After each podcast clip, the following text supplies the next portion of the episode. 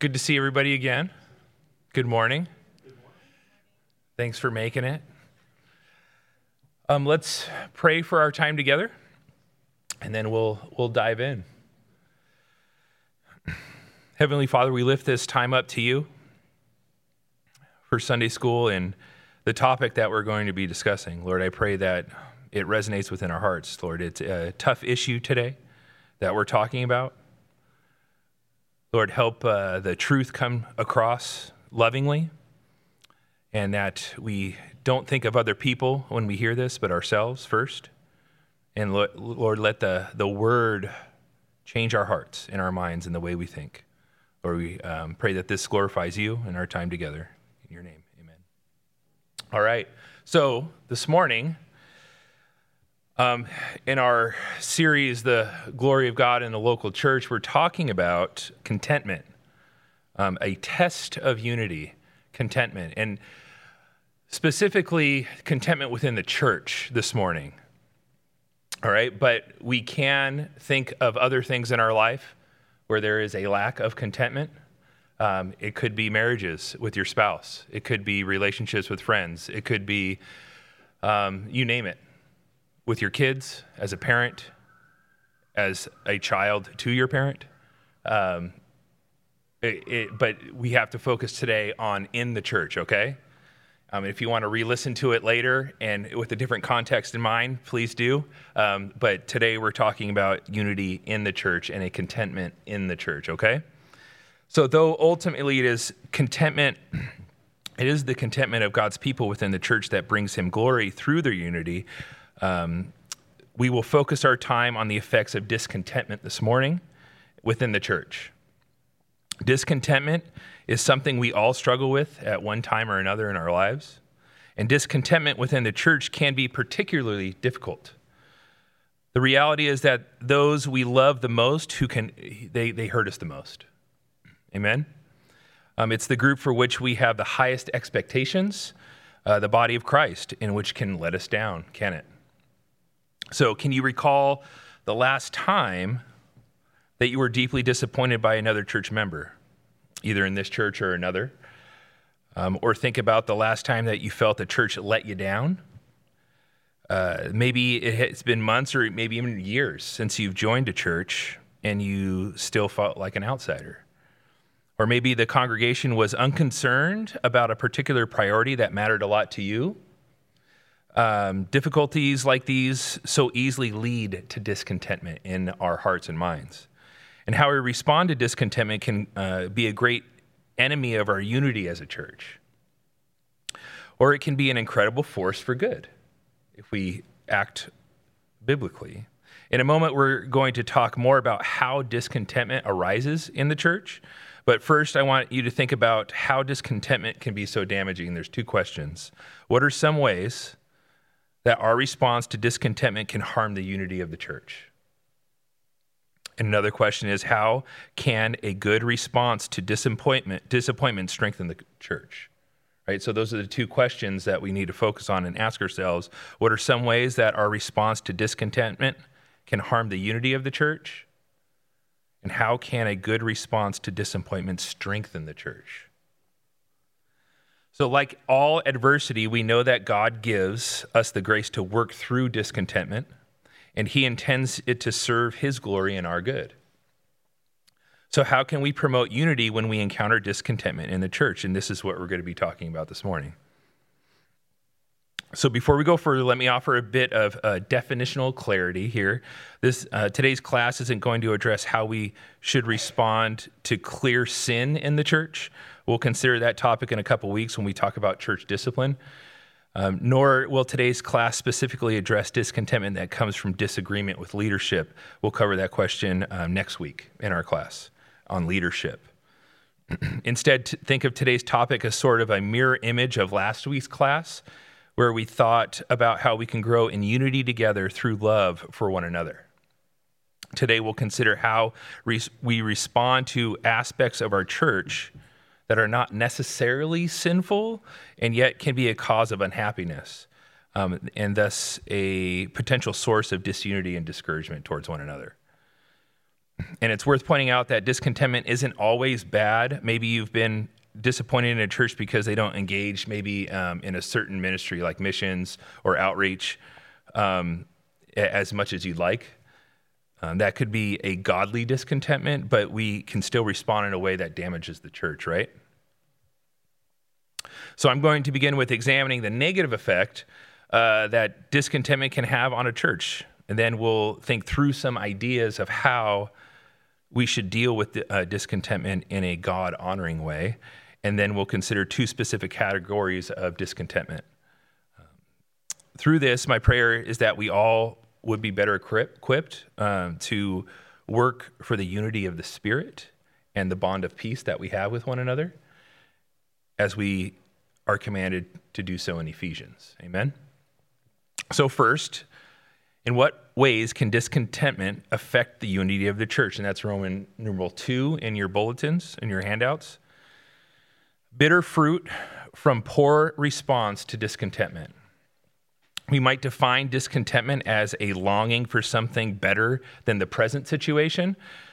There can be a godly uh, discontentment. We know for a fact that this world is broken by sin and should be better, but there can be sinful discontentment when where we refuse to trust God's goodness and have gratitude for his provision, but instead demand more than he has ordained. And I want to repeat that. There can be sinful discontentment where we, where we refuse to trust God's goodness and have gratitude for his provision, but instead demand more than he has ordained. Isn't that the heart of the issue? Also, even if our discontentment is godly, we can still put our hope in circumstances instead of in God to make it better as well. And discontentment, even when spurred by godly desires, can bear bitter fruit if we respond in the wrong way. So let's look at three ways in which discontentment is, if not properly handled, can harm the witness of, of the church.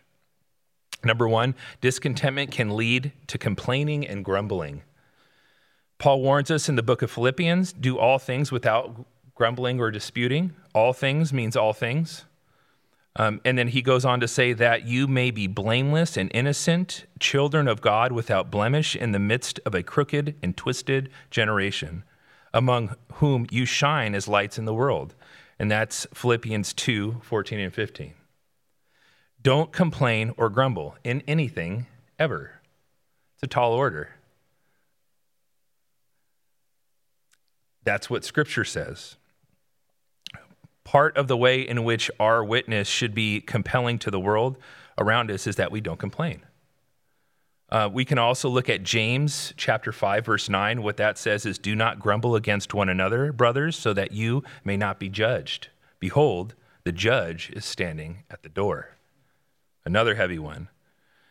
When we don't properly address discontentment and it leads to grumbling, we damage one of the characteristics that makes us distinct as Christians, don't we? We harm the church witness.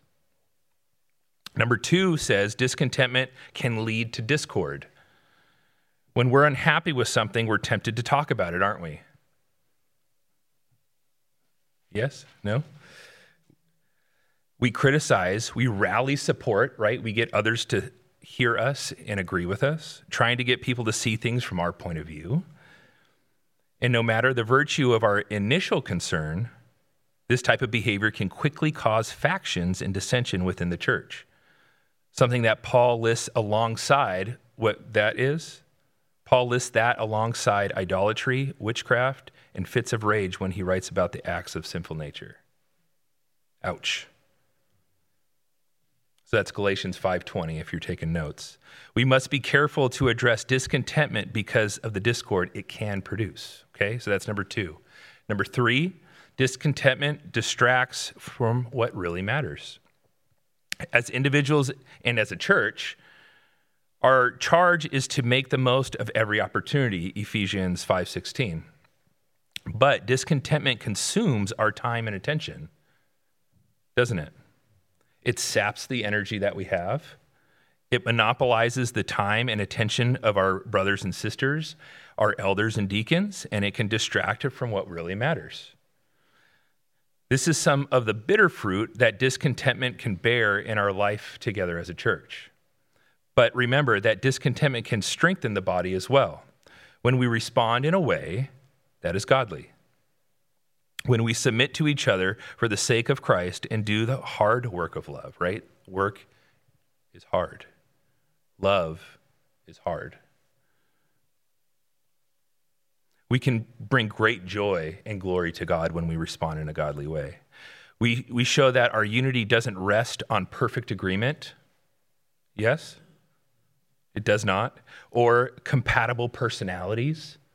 Right? You, even in, in this small group here, we, don't, we have personalities that are not compatible. And then as we meet together throughout the week and then on Sunday mornings, it's a bigger group, personalities clash, right? But who, who is our unity in? It's Christ alone. Amen. So, but our shared hope and satisfaction is in Christ. To see that in action, let's think about ways that we can address discontentment in a God glorifying manner. And so, Roman numeral three on your handout um, says addressing discontentment in general. So, how should we address discontentment? I'm going to offer uh, about four suggestions here. These aren't a to do list or a formula. Um, as with any other area in, of the Christian life, what we need ultimately isn't a, a list of steps, okay? Um, but to understand how the gospel of God's grace transforms the way we respond to discontentment, right? And that's a bullet point there. We want to be able to say with Paul, I have learned in whatever situ- situation I am to be content. That's Philippians 4:11 there. So we want to we want to be able to say that with Paul. And now let that sink in for a second is is what in whatever situation we are to be content. In whatever situation. And so each of us are at different areas in our life, dealing with different people, different circumstances. Um, it's, it's, it is a blanket statement. Paul says, I have learned in whatever situation I am to be content. And that's, that's a tough one. Um, and we need to depend on God for that and his strength alone. Um, contentment is not a natural state for us. We tend to always want more. Material wealth can, e- uh, can ease your way of life, but what it cannot ease is anxiety. It cannot ease your attitude.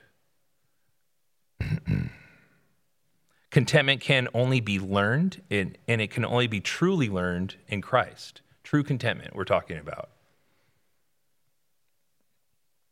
Changing your circumstance will not affect our inner contentment, will it? It does not. The, that only happens through Christ. We all must learn the lesson of contentment. And, and these are these are the four ways that we're going to talk about then of applying good news of God's patience to us so that we by his spirit and strength might be patient with one another. Okay? So A, first of all, is pray for God's mercy.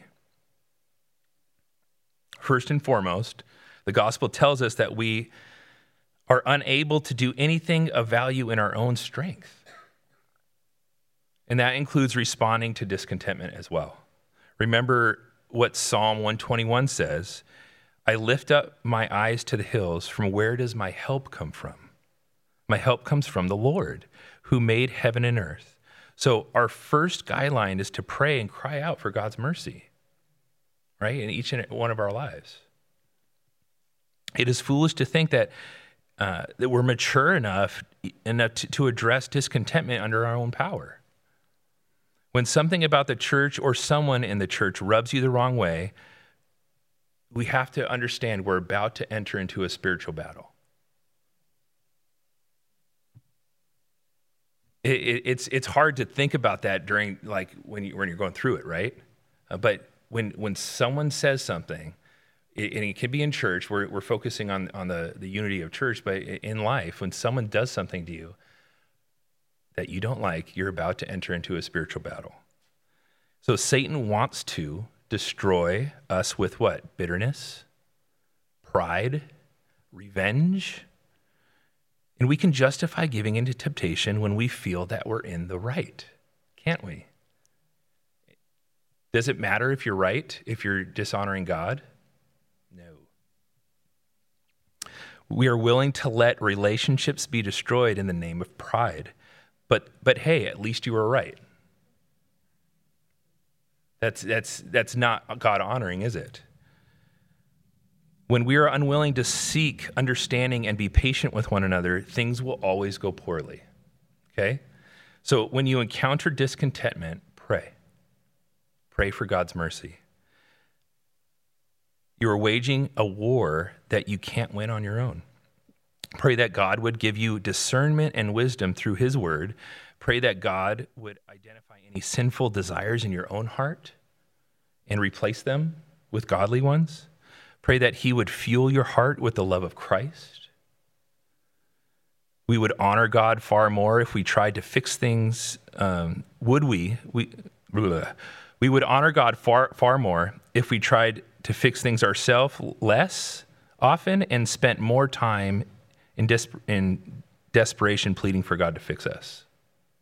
Right? Which one honors Him more? His coming before Him or trying to do it on our own? Okay, second point, uh, letter B examine your desires, confess and repent of those that are sinful. So, second, we need to examine our own hearts to understand the desires that are at the root of our discontentment. Where is there sin that we must confess? Where are there desires that should be satisfied in Christ, but what we're but that we're wrongly seeking to satisfy in comfort or in respect of others? So James writes in chapter 4 of his epistle says, What causes quarrels and what causes fights among you? Is it not this, that your passions are at war within you? You desire and you do not have, so you murder. You covet and cannot obtain, so you fight and quarrel. So that's chapter 4, verses 1 and 2. James get, gets right to the contention between discontentment and circumstances. We often feel discontent because we've put our hope in our circumstances rather than God. Is that not true? But circumstances change. God does not change. Right? Where should our hope, where should our, our strength, where, where should our contentment come from? Something that does not change, which is God and God alone. He is the same yesterday, today, and forever. So is is there a fight or a quarrel, maybe, in your life? Then there are ungodly desires in your heart that, that we all need to deal with, right? And again, we're focusing on ourselves. This is a tough topic, but thank God we have a son and there's mercies new every morning. Yes, in that we, we, we will mess up, we do mess up, and we can wake up knowing that we're forgiven and we have strength in that. We have hope in that. Right? Okay. I know this is this is a heavy topic, but it's it's healthy. So, for example, if we, if we have ungodly desires in our heart that we need to deal with, uh, maybe you're unhappy because some people are better friends with a particular member than you are. This happens. Um, well, that what's at the root of that discontentment? It's because you feel that such friendships uh, convey a special status that you covet, maybe? Is it because you're jealous of a friendship that seems so close? So ask God to identify sin in your life and confess it as sin. Think hard about the root problem. What are the desires behind the emotions of discontentment? And there's a couple bullet points here um, in questions that we can ask. What are behind the desires and emotions of discontentment? Are you putting your hope in people's approval rather than in Christ's provision for you? The gospel declares that God, God's approval of you in Christ is sufficient. Are you frustrated that seemingly no one in the church understands your struggles and your desire to be heard? So, what the gospel declares is that God sees you, God knows you, God forgives you, and He guides you. Are you discontent because you feel you deserve better treatment than you've received?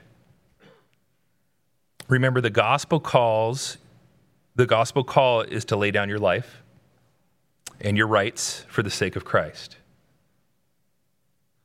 That's the second guideline examine your desires and repent, right? That's a tough one. Love you all. We're all, we're all hopefully being chafed and sanctified together here. So C, letter C, bullet point is see what others see other believers the way God does, and this is going to help us greatly. So the third point is that we should strive to see the church and everyone in it the way God does. That means we should view others through the lens of love, not disappointment or suspicion. Again, the gospel is crucial here, beloved. It reminds us that in Christ, God has lavished his riches of forgiveness on us in spite of our own sin. Okay? So, as we grow in the understanding of the depth of His grace and our hearts are filled with gratitude, we can begin to see other the way, others the way He sees them. As treasured saints whom He has washed, cleansed, and renewed, just like yes, right? They are not our enemies, but our dear, dear brothers and sisters. And here's the point yes, this, they will misunderstand us, they will let you down, and you will let other people down. They will frustrate us, and they will disappoint us. But, but, because of Christ's sacrifice, God doesn't give up on them or withdraw from them, and neither should we. Amen? So, how do we grow in viewing others not from a selfish, discontent perspective, but from God's vantage point, um, there's a couple simple ideas here. First is pray for others and love them in concrete ways. What does prayer do? Takes the focus off of self, which is where we don't want it to be, and we put it on Christ and we put it on others. When you're unhappy with someone in the church, pray for that person. Pray that God would prosper their desire for Him. Pray that God would help you understand the worth that they bear at his, as His children. And the prayer should not be, Lord, help them see things from my perspective, and they will get it, and then there will be peace. Right? That's, that's our flesh. That's the way we want to pray. Um, but the prayer should be, Lord, help me and the other person to see our, ourselves and the situation through the lens of Scripture, through love, so that it sanctifies us and helps us become more like Christ. When you struggle together with somebody and you come out on the other side, is that relationship stronger or weaker? Stronger, right? So, and express that concern in other forms of service for them as well. Send them an encouragement, encouraging email or a text. Call them and pray with them. Uh, maybe provide a physical need if that's what's needed. But choosing to love someone as an ex- is at an extremely practical level um, can be one of the best ways to soften our own hearts in the midst of discontentness. Right? Serving, choosing love. Okay, and that's where we have to be careful to not let our feelings and emotions rule over us, right? But look at scripture and truth and what it tells us to do, right? And that grows our love for one another. So now you might be thinking, but if my heart is saying negative things inside while I say encouraging things on the outside, that's hypocrisy. So it's it's not, and here's why. Disciplining yourself to work toward the good of another even when your feelings are telling you to do something else, is part of what it means to persevere in love. As we talked about last week, right? Do you remember? It can, and God can use that action then to change and warm our own hearts to gain that affection that is lacking. Right? It's, it's, it's an act of service, it's an act of love. And man, what goes on our, on our minds and our hearts, what we don't want to do, but versus what the Lord has called us to do, um, it's always better to do the latter. Right? All right, second point consider how much other people value, um, value to God. Consider how much value God puts on other people.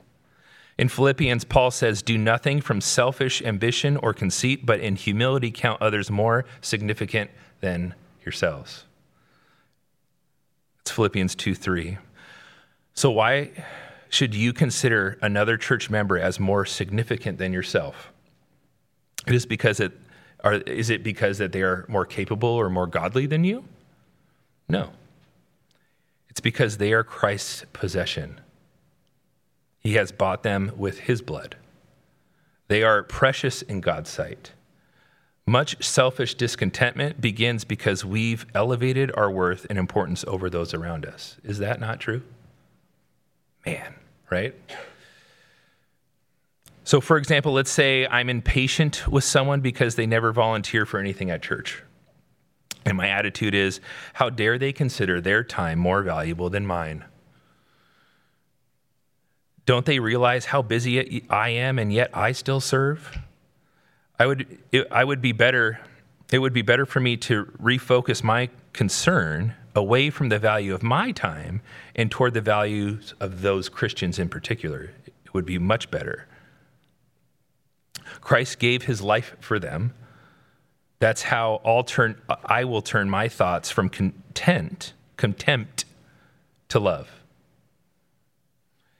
I may still talk with them about how serving in the church is a good thing for their own sake and for the sake of the body, and yet, Lord willing, my motivation will be for love, right? Not, not just coming down hard on somebody because they're not doing what I'm doing. That's, that's the wrong heart, right? Truth and love.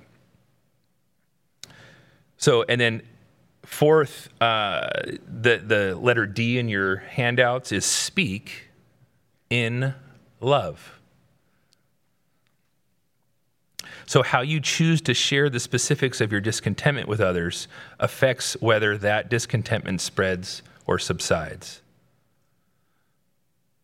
So, what should you talk about and how should you talk about it?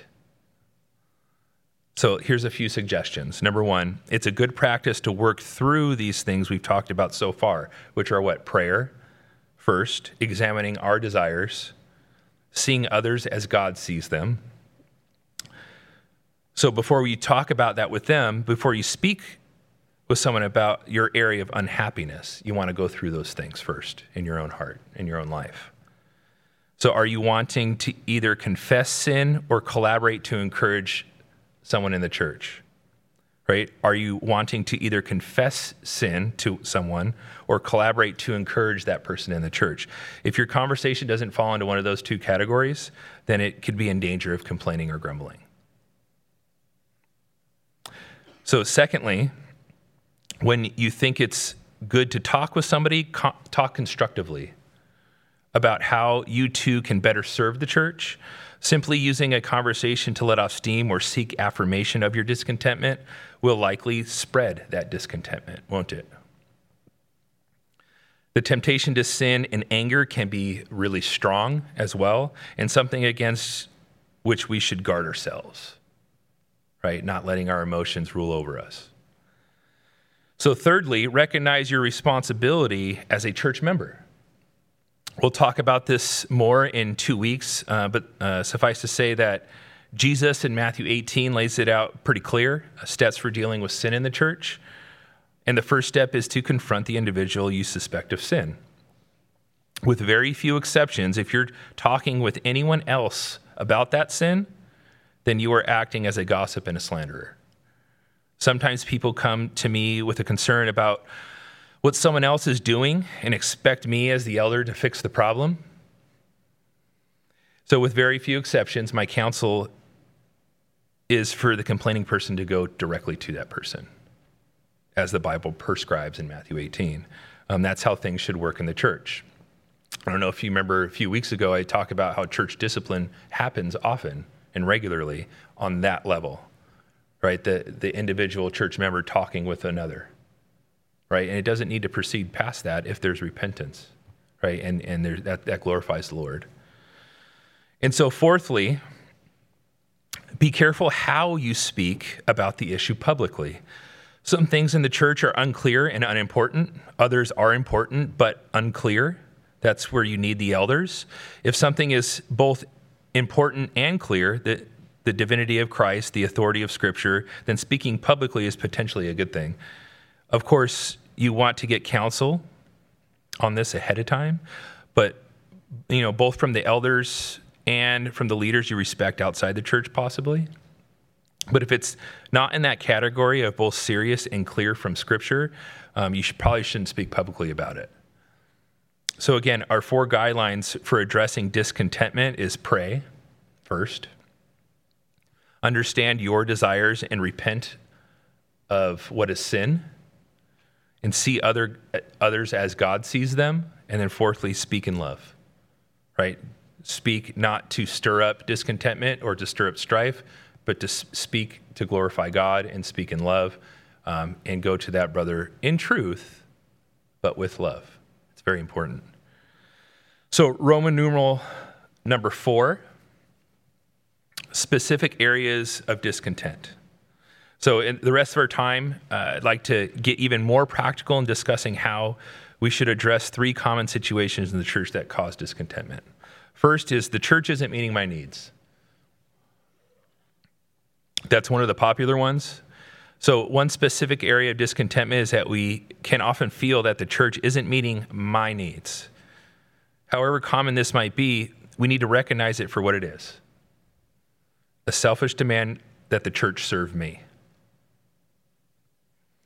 But we've talked extensively, extensively in this course about the reason for, um, for church, and it is not ultimately to surround us with social relationships in which we find fulfillment. Its, its ultimate purpose is to what? Glorify God. By showing off his power in a diverse community of united, loving believers. So, to fight this form of discontentment, we need to learn that we're not the most important thing, God is. And our natural desire is me, me, and me. Right? And we need to learn where true joy comes from. Unlike how the world thinks, joy in the Christian life doesn't come from being a consumer of blessing, but being a giver of blessing. The point of the church isn't to have our needs met. The church is a living organism where we invest ourselves to meet the needs of others and build them up in Christ. Do you agree with that?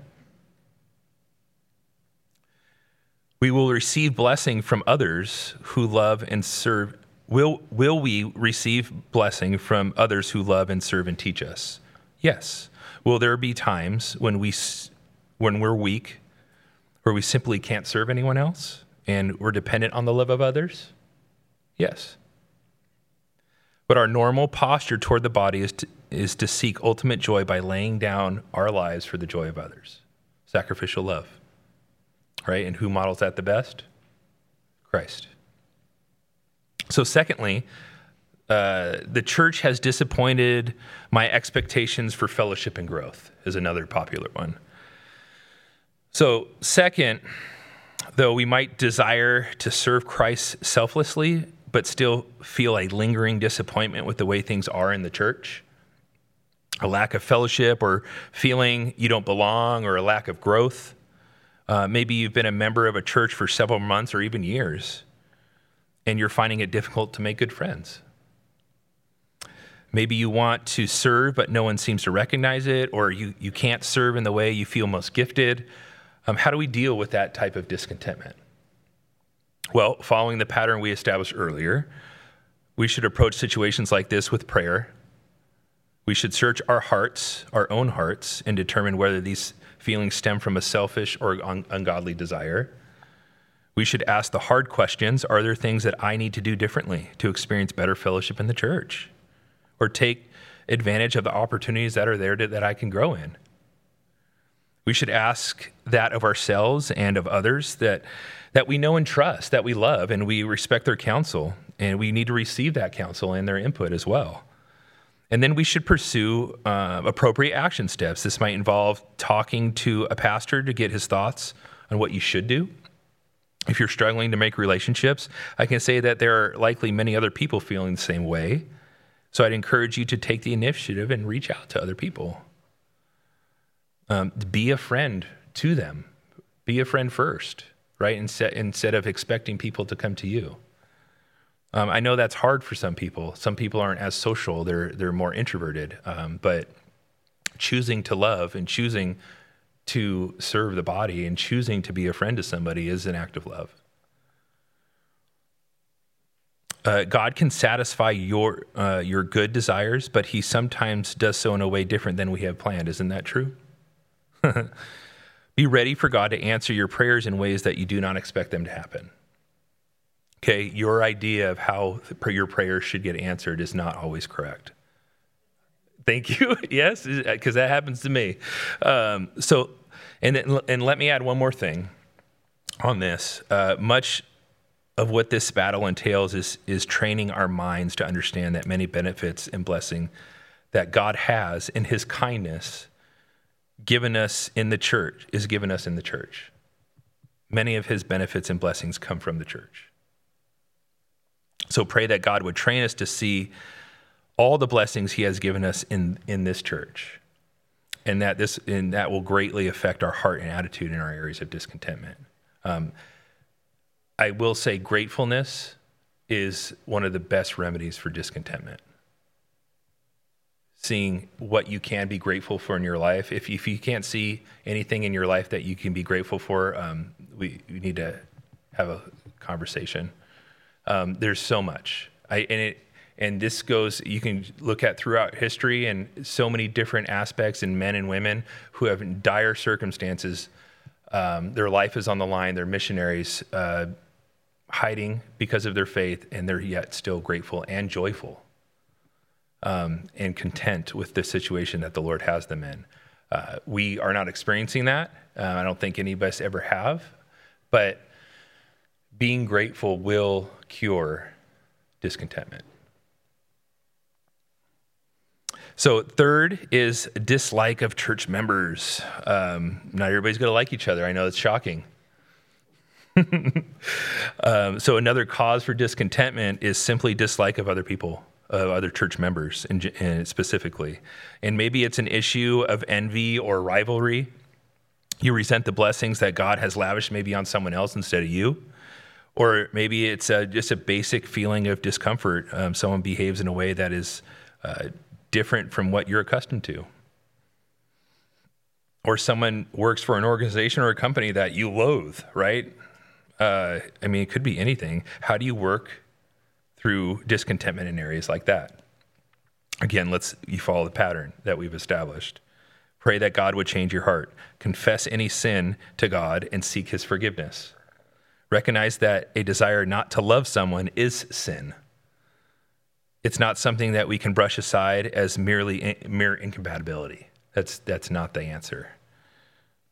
Um, learn to pray for people whom you dislike. Oh, man. That is another remedy for discontentment. Um, that God would bless and mature them. What if you start praying good things for them spiritually? right? Not that they would prosper and have all this money, but Lord, work on their heart, work on my heart. Help them grow in your love and your grace and your mercy. Help them be a great father or, or a mother. Help them be a, a, a spouse that honors Christ and, and lifts their spouse up and points them to Christ. Right? That, that, that'll change your heart attitude. Um, so learn to pray for people whom you dislike, that, that God would bless and mature them. Consider that these individuals, though broken and imperfect today, are being transformed into Christ likeness with ever increasing glory. Loving those whom we find uncomfortable isn't easy, but as members of the church, it's hugely important. Because it's, it is through those types of relationships that God is most glorified. Is that is that not true? It is. So, in conclusion, at the root of discontentment is the idea that things would be better if some person or situation would simply change, someone else. But that is precisely why we must put our hope in God and not our own circumstances. So praise God that we don't have to cling to the weak and temporary hopes of this world. He has given us Himself as our anchor. He is sovereign over our circumstances. He was sovereign when Noah was being mocked, when Joseph was in the pit, when Israel was in slavery, when David was being hunted, and when Christ was on the cross, he was still sovereign. His goodness always prevails, and in him we can find the joy of true contentment. Amen? Um, is there any questions before we wrap up? Good. We're all content? um, so I know it's a tough subject, uh, but looking at the truth of Scripture through love and loving one another um, is, is the remedy for discontentment. The gospel is the remedy. Praying for others, um, humility and gentleness. All of those things are important, okay? Um, let's pray and we'll wrap up. Lord, we thank you for your word. We thank you for your gospel. We thank you for your grace and your mercy as we are all blood bought sinners that we can trust in your word that we are forgiven, that we can wake up and know that you have mercy on us, and that we can find strength in you. Lord, when we sin, please help us to run to you instead of away, that we run to you for forgiveness, that we know that you will love us in spite of ourselves. Lord, help us not defeat ourselves in our own minds uh, with that truth, Lord. No, help us to remember and know what Christ has done for us and who we are in Christ. Lord, I pray that we pray for one another continually. If we have an issue with somebody, Lord, that we go to that person in love and examine our hearts first as well. We thank you for this topic. We thank you for the unity that's in this church, and I pray that you continue to grow it and help it flourish, Lord, and help us to be each examples of that unity towards one another. We pray this in your Son's name. Amen.